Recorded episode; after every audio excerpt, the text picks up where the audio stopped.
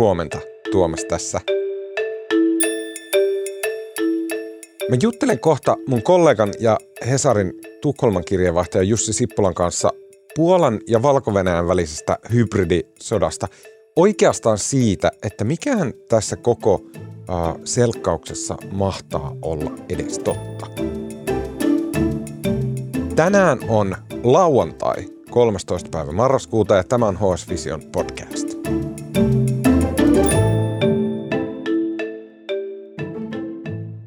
Valko toimet on pahenemassa oikeastaan selkkauksesta kriisiksi.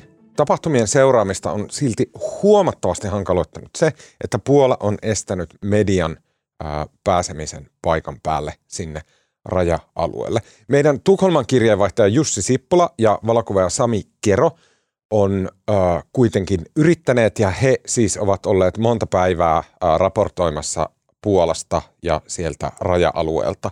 Joten mä soitin perjantaina Jussille ja halusin kysyä häneltä, että mm, miltä siellä aidosti oikeasti äh, näyttää. Jussi, sä oot tällä hetkellä Puola- ja Valko-Venäjän rajalla. Missä tarkalleen sä oot? On nyt tässä aika lähellä Bialystokin kaupunkia, joka on noin 60 kilometriä tuosta rajalta niin tien päällä ajamassa kohti Varsovaa. Eli ajamassa poispäin rajalta, mutta tota, vielä aika lähellä. Sä oot ollut siellä meidän kuvaaja Sami Keron kanssa juttukeikalla. Uh, miten, kävikö sä itse siellä raja-alueella, valko ja puolen välisellä raja-alueella? No me ajettiin niin pitkälle, kun me pystyttiin, että toi Puolahan on sulkenut tämän koko valko vastaisen rajan, että se on tämmöinen niin sulkualue jonne on pääsy kielletty journalisteilta ja myös avustusjärjestöiltä. Ja tätä rajaa, tätä sulkualuetta valvotaan aika tiukasti. Eli mekin kohdattiin tämmöinen poliisin pitämä niin kuin tiesulku, jossa meidän tiedot, tiedot kysyttiin ja poliisi kyllä hyvin niin kuin, eh, ystävällisesti ja korrektisti meitä, meitä kohteli ja käännytti sitten pois, että tänne ei saa enää tulla. Onko perusteltiinko... Tämä oli ehkä joku niin kuin kolme kilometriä rajalta, olisikohan ollut. Kyllä, kyllä. Perusteltiinko teille siinä, tai onko missään välissä teille perusteltu sitä, että miksi Puola ei päästä ä, tarkkailijoita sinne raja-alueelle? Puola on julistanut hätätilan sinne rajalle. Me ei olla saatu mitään perustelua sen tarkemmin, että minkä takia se on journalisteilta ja avustusjärjestöltä suljettu. Voi olla, että tämmöinen perustelu on joillekin annettu, mutta me, meille se ei ole kuulunut tänne tänne rajalle. Kun sä olit siellä äh, äh, niin lähellä raja-aluetta kun pääsit, niin mitä siellä sitten näkyy? No siellä näkyy kyllä, että on poikkeustilanne käynnissä. Eli on todella paljon poliisiautoja liikenteessä, todella paljon armeijan ajoneuvoja liikenteessä. Puola on tässä viime päivinä koko ajan kasvattanut sotilaiden määrää siellä rajalla muutama päivä sitten siellä oli 12 000 sotilasta, sitten 15 000 ja nyt puhutaan 17 000 sotilasta. Eli se näkyy kyllä siellä sitten rajakaupungeissa ja näillä teillä siellä rajan läheisyydessä.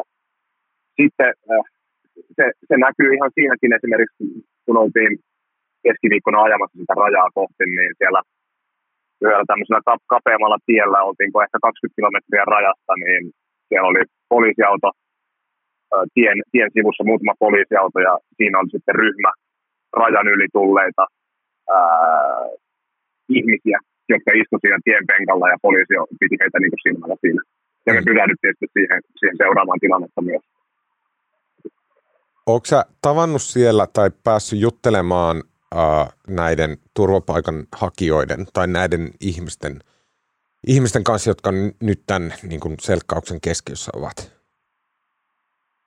Joo, esimerkiksi, no tämä oli ensimmäinen tämä, tämä tota perhe. Tässä oli äiti, isä ja puolitoistavuotias lapsi. Ja heidän, tota, tämä isä, isä toimi kun hän osasi englantia, niin ja hänen, hänen ystävänsä oli myös, myös mukana. Oli tämmöinen neljä hengen porukka, jotka oli tullut tuolta ää, Kurdistanista, Irakin puolelta tänne tota, Puolaan sitten e-, erilaisia reittejä pitkin. Ei, ei ole ihan tiedossa tarkkaan, mitä reittejä he tuli, mutta tämä perhe esimerkiksi, tämä, tämä ystävä, joka oli mukana, niin oli tullut sitten valko puolelta Puolaan mets, metsän, metsän niin kuin halki. Ja siellähän tosiaan siellä valko puolella nämä valko sotilaat ää, työntää ihmisiä Puolan puolelle. He katkoo raja-aitoja, he nostaa raja-aitoja ja niin kuin työntää ihmisiä sieltä ää, ali. Ja sitten ihmiset ei pääse enää takaisin sinne valko puolelle. Ja myös Puola sitten työntää ihmisiä takaisin sinne valko tai tämmöiselle raja-alueelle, mikä on vähän niin kuin tämmöistä niin kuin ei kenenkään maata tällä hetkellä niin kuin käytännössä. Esimerkiksi tämä perhe, kun me tavattiin heidät keskiviikkona, niin heidät oli neljä kertaa ja työnnetty takaisin sinne metsään. Ja he, he kertoi niin olevansa kylmissään ja närmissään siellä metsässä ja halusivat päästä, päästä tota, johonkin lämpimään. Siinä kun me sitten heidän kanssaan juteltiin, että heidän tulisi sattumalta paikalle myös avustusorganisaation ihminen, joka sitten alkoi ottaa näiden ihmisten tietoja ylös ja kyselemään, niin kuin, että mitä, mitä hän, miten heitä voisi auttaa, niin sitten siihen paikalle tuli Puolan rajavartiosta, joka hyvin nopeasti sitten keräsi tämän perheen ja tämän ystävän talteen ja lähtivät ajamaan, ajamaan pois. Sanoivat, että he vievät heidät, heidät tällaiseen ää, niin kuin turva, turvapaikkaan, missä heille annetaan, annetaan tota, ruokaa ja, ja vaatetta ja muuta. Me ei tiedetä, kävikö näin mahdollisesti heidät vietiin aluksi johonkin tällaiseen, mutta nyt me ollaan saatu tietoa, että, että heidät on viety aidosti myös takaisin rajalle, eli he on, he on siellä rajalla edelleen. Kyllä, kyllä. Tämä, tämä ryhmä. Heillä on jopa viides rajaylitysyritys sitten edessä, jos he meinaavat mahdollisesti. tulla. Mahdollisesti, mahdollisesti. Olen sitten tavannut myös tota ihmisiä, jotka on, on tota päässyt Puolaan ja tota, on täällä tavallaan ikään kuin nyt nyt laillisesti on jonkinlaisessa kansainvälisen suojelun prosessissa, joka voisi mahdollistaa turvapaikan hakemisen. Mulle on tosi epäselvää, että millä perusteella jotkut pääsee tähän prosessiin täällä ja, ja millä perusteella suurin osa kuitenkin työnnetään pois takaisin sitä rajaa kohti. Mutta täällä on ihmisiä, jotka on, on tavallaan nyt niin sanotusti turvassa. Ja he on tulleet niin kuin muun muassa salakuljettajien kanssa Syyriasta, ää, Irakista. Ja heille on, heille on niin kuin annettu valheellisia lupauksia siitä, että, että Puola ottaa heidät avosylin vastaan ja tämä niin kuin reitti valko Puolaan on turvallinen ja tota, ei kenenkään pidä paikkaansa. Eli, eli näille ihmisille on valehdeltu kyllä siitä, että millä perusteella he voisivat tulla Puolaan. Kun sä olet äh, nähnyt siellä näitä ihmisiä, niin mikä sun, mä tiedän, että sä et ole lääkäri vaan toimittaja, mutta mikä sun mielestä on ollut heidän – vointi ja niin kuin silleen, äh, ehkä terveydentila, näyttääkö se nälkiintyneeltä, väsyneeltä ja näin päin pois. Ja toinen kysymys tähän liittyen, että mikä siellä on säätila, onko siellä kylmä? Joo, kyllä se, vaikka tämä, tämä perhe, josta, josta tota Hesarikin julkaisi, julkaisi sitten jutu, jossa kerrottiin tämän, tämän perheen ja tämän ystävän niin kuin tarinaa, se mitä ehdittiin kysyä, että meiltähän jää paljon kysymyksiä kysymättä, kun rajavartijat tuli ja meitä, meitä ryhmän pois mutta he kertovat olleensa päiväkausia niin kuin metsässä. Ää, ruokavarannot oli lopussa ja vesivarannot oli lopussa. He sanoivat, että heillä on tosi kylmä. Tässä oli pieni puolitoistavuotias lapsi, jolla ei ollut kunnollisia kenkiä. Näytti vähän niin kuin märiltä ne, ne tavarat ja hänellä oli niin kuin muovipussit jaloissa lämpöä tuomaan. Ja, tota, niin, on, on kylmä siis. Nollaan, nollaan laskee tota, lämpötila. Ja tuossa e-, eilisillalla, kun tuossa joskus 11 aikaan menin, menin tota pihalle tämmöinen ruotsalainen kevyt toppatakki ylläni, niin viisi minuuttia siinä meni, meni niin alkoi paleltaa. Että en, en viettäisi öitä, niin kyllä metsässä hirveän mielelläni. Kyllä. Uh, tästä on jonkun verran nyt käyty sellaista pohdintaa ainakin täällä Suomessa. Meidän kollega Ville, Ville Similä kirjoitti hyvän – äh, niin kuin analyysin tästä tilanteesta, missä me media, mediassa ja, ja jopa kansainvälinen media on melko täysin Puolan äh, ja valko valtiollisten äh, niin kuin, mm, sanotaan ku, kuvaajien ja, ja valtion sitten niin kuin viestiöiden varassa. Eli että me ei pystytä itsenäisesti varmistamaan esimerkiksi sitä kuvamateriaalia, mitä sieltä rajalta on tullut. Ja Suomessahan esimerkiksi STT on lopettanut sekä Puolan että Valko-Venäjän luovuttamien kuvien käytön.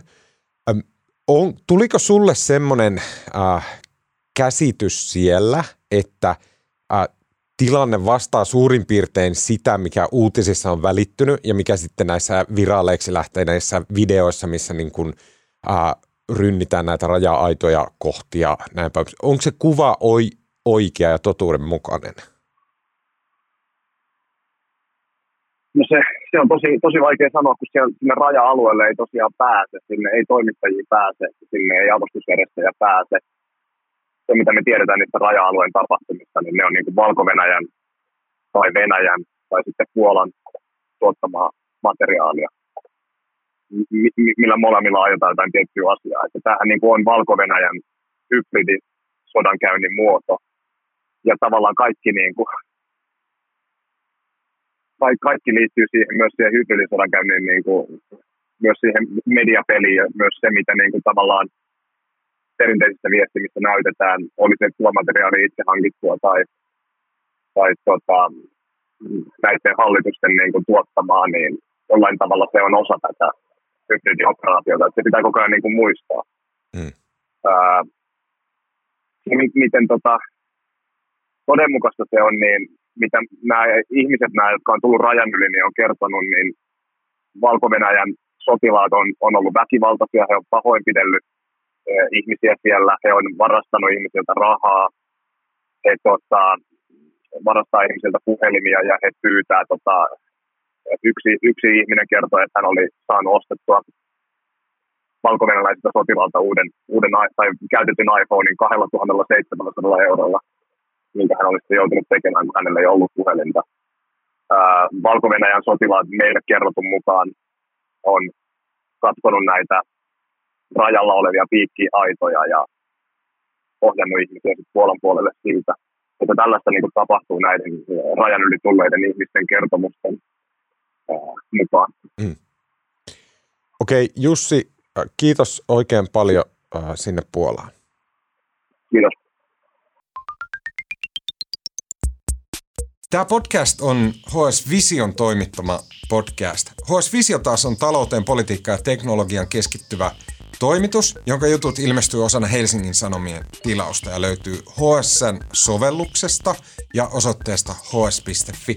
Me osoitteeseen hs.fi kautta Visiopod ja siellä on kahden viikon ilmainen näytetilaus, jolla voit kokeilla, ää, miltä tuntuu olla Hesarin tilaaja äänestäjäkuvasta sekä leikkauksesta vastaa tänään Mikko Peura ja mun nimi on Tuomas Peltomäki.